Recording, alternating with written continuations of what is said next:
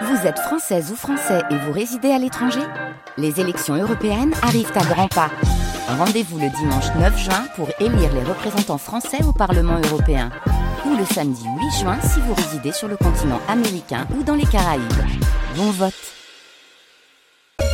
D'abord dans l'actualité, Julie Munch, ce bouchon important sur l'autoroute ce matin. C'est en raison d'un accident à hauteur de Menton en direction d'Aix. Un poids lourd et quatre voitures sont impliquées. Les pompiers sont sur place. On ne sait pas encore s'il y a des blessés. Euh, pour l'instant, comptez 30 minutes de ralentissement. Ça, ça bouchonne aussi dans les ports azuréens. On manque de place pour garer les bateaux. Résultat, les prix flambent à tel point que les moins riches ne peuvent plus payer. C'est ce qui arrive à une azuréenne Rachel, en fait, les règles ont changé au, port de Saint-Jean-Cap-Ferrat. Désormais, il faut payer à l'année et non plus au mois. Presque 4000 euros à payer d'un coup. Pour Rachel, c'est impossible. Résultat, Emma Dewey, on lui a carrément enlevé son bateau. Entre deux bateaux, la place est vide. Le voilier de Rachel a disparu. Elle le découvre en direct. Il n'y a pas mon bateau. Du délire complet. J'étais hier soir sur mon bateau. Hein. Qu'est-ce que vous ressentez? C'est de la surprise? De la surprise, j'ai les jambes complètement coupées. Et je suis mais complètement suffoquée, complètement ahuri. Je m'attendais pas du tout à ce qu'ils aient le toupet d'enlever le bateau dès la première heure de la fin du délai. Depuis l'année dernière, elle est menacée d'expulsion parce que les règles ont changé. C'est plus au mois, mais à l'année, en une fois qu'elle doit payer. Si vous êtes au SMIC, c'est pas possible. Ça représente quoi qu'on vous enlève votre bébé un peu? C'est pire que ça. Pendant quatre ans, j'ai vécu sur mon bateau. J'y suis beaucoup plus attachée. C'est comme si on vous prenait une part de votre intimité. Comme si on vous prenait votre maison. Ça veut dire qu'ils ont enlevé le bateau avec une grue et qu'il l'ont emporté, va savoir où. Son voisin le sait, il est parti à sa trace. Le bateau, il est dehors sur le chantier devant la capitainerie. naval. Ouais. Pour lui, c'est un coup monté, remplacer les petits voiliers par des gros bateaux de luxe. C'est ce qu'ils veulent. Que les gens payent euh, cash et qu'ils soient fortunés en fait. Hein. Ils veulent virer les bateaux anciens pour mettre des nouveaux bateaux neufs, que ça soit plus bling bling. Faux, rétorque le directeur du port, Jean-Marc Bérard. Alors c'est pas une question de richesse. Je crois que quand on a un bateau, on doit avoir les moyens. Moi, vous voyez, j'en ai pas. Deux autres plaisanciers menacés d'expulsion ont eux quitté le port de Saint-Jean de leur propre chef. Et on apprend aussi ce matin que le méga yacht de Bill Gates arrive à Antibes. Ce sera désormais son port d'attache. Et dans un instant, nous serons en direct avec Marc Martini, le président de l'association des pêcheurs et plaisanciers d'Antibes pour parler donc de ce sujet du prix du stationnement des bateaux. Il est notre invité à 8h15. Un grave accident de vélo hier, une chute de plusieurs dizaines de mètres entre Six-Pierres et Gréolière.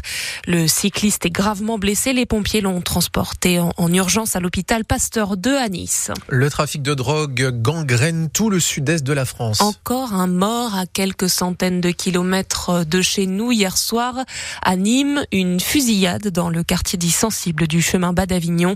La victime avait une quarantaine d'années. Des étrangers, héros de la résistance, entrent au Panthéon aujourd'hui. Misak Manouchian a payé son combat de sa vie, fusillé il y a 80 ans, jour pour jour, par les Allemands. Ce résistant d'origine arménienne est donc panthéonisé aujourd'hui avec sa femme, Mélinée, résistante, elle aussi. La cérémonie est prévue ce soir à partir de 18h30. C'est à suivre en direct sur francebleu.fr. Mais aujourd'hui, il y a aussi un, un hommage à Misak Manouchian sur la côte d'Azur la mairie de Cannes annonce la création d'une allée à son nom sur euh, la pointe de la Croisette. À Saint-Laurent-du-Var, une médaille qui ne plaît pas à tout le monde. Cette remise, celle remise par le commandant de la CRS 6 à Jordan Bardella, l'eurodéputé Rassemblement National qui était en, visite de campagne, campagne pour les élections européennes, c'était chez nous dans les Alpes-Maritimes cette semaine. Gérald Darmanin demande un, un rapport administratif parce que même si les parlementaires peuvent visiter des lieux de privation de liberté comme celui-ci, ils n'ont pas le droit de faire de communication. Or, Laurent Vareille, ce cadeau a bien été filmé et diffusé sur les réseaux sociaux. Il en faut en effet très peu. La vidéo tournée par le député RN de Saint-Laurent-du-Var, Brian Masson, montre en effet Jordan Bardella qui reçoit une médaille du commandant de la CRS 6. Et alors explique Brian Masson. Je ne vois pas de polémique à ce qu'un député, Jordan Bardella est député, il est accompagné de trois députés des Alpes-Maritimes, visite une caserne pour soutenir les CRS qui sont mobilisés partout sur le territoire national pour la sécurité de nos concitoyens. Jordan Bardella est venu à la caserne des CRSI et le commandant de la caserne a remis une médaille symbolique qui euh, représente le, le logo de la CRS6 et qui explique dans la vidéo que j'ai pu euh, diffuser, qui explique l'histoire de la caserne.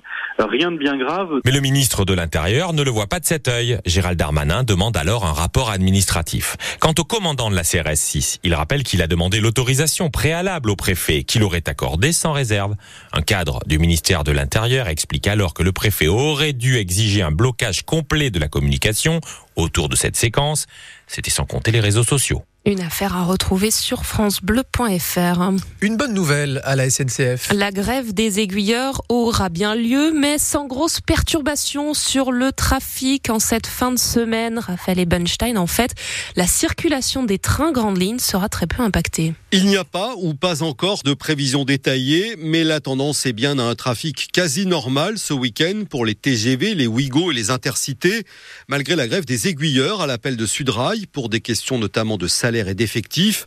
Selon plusieurs sources, il reste quelques difficultés localisées, mais la direction de SNCF Réseau, dont dépendent les aiguilleurs, prend des mesures de suppléance. En clair, l'appel à des renforts parmi les cadres volontaires pour assurer la continuité du service et elle procède à des réorganisations internes pour réaffecter certains agents aux endroits qui le nécessitent le plus.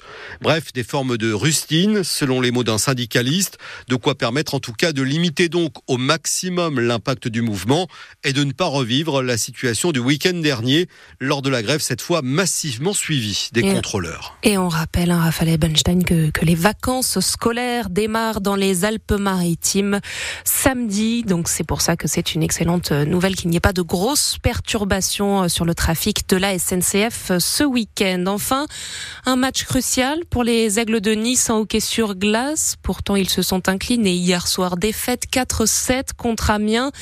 Nice est toujours 9e au classement de la Ligue Magnus alors que le top 8 permet d'accéder aux phases finales et qu'il ne reste que trois petits matchs.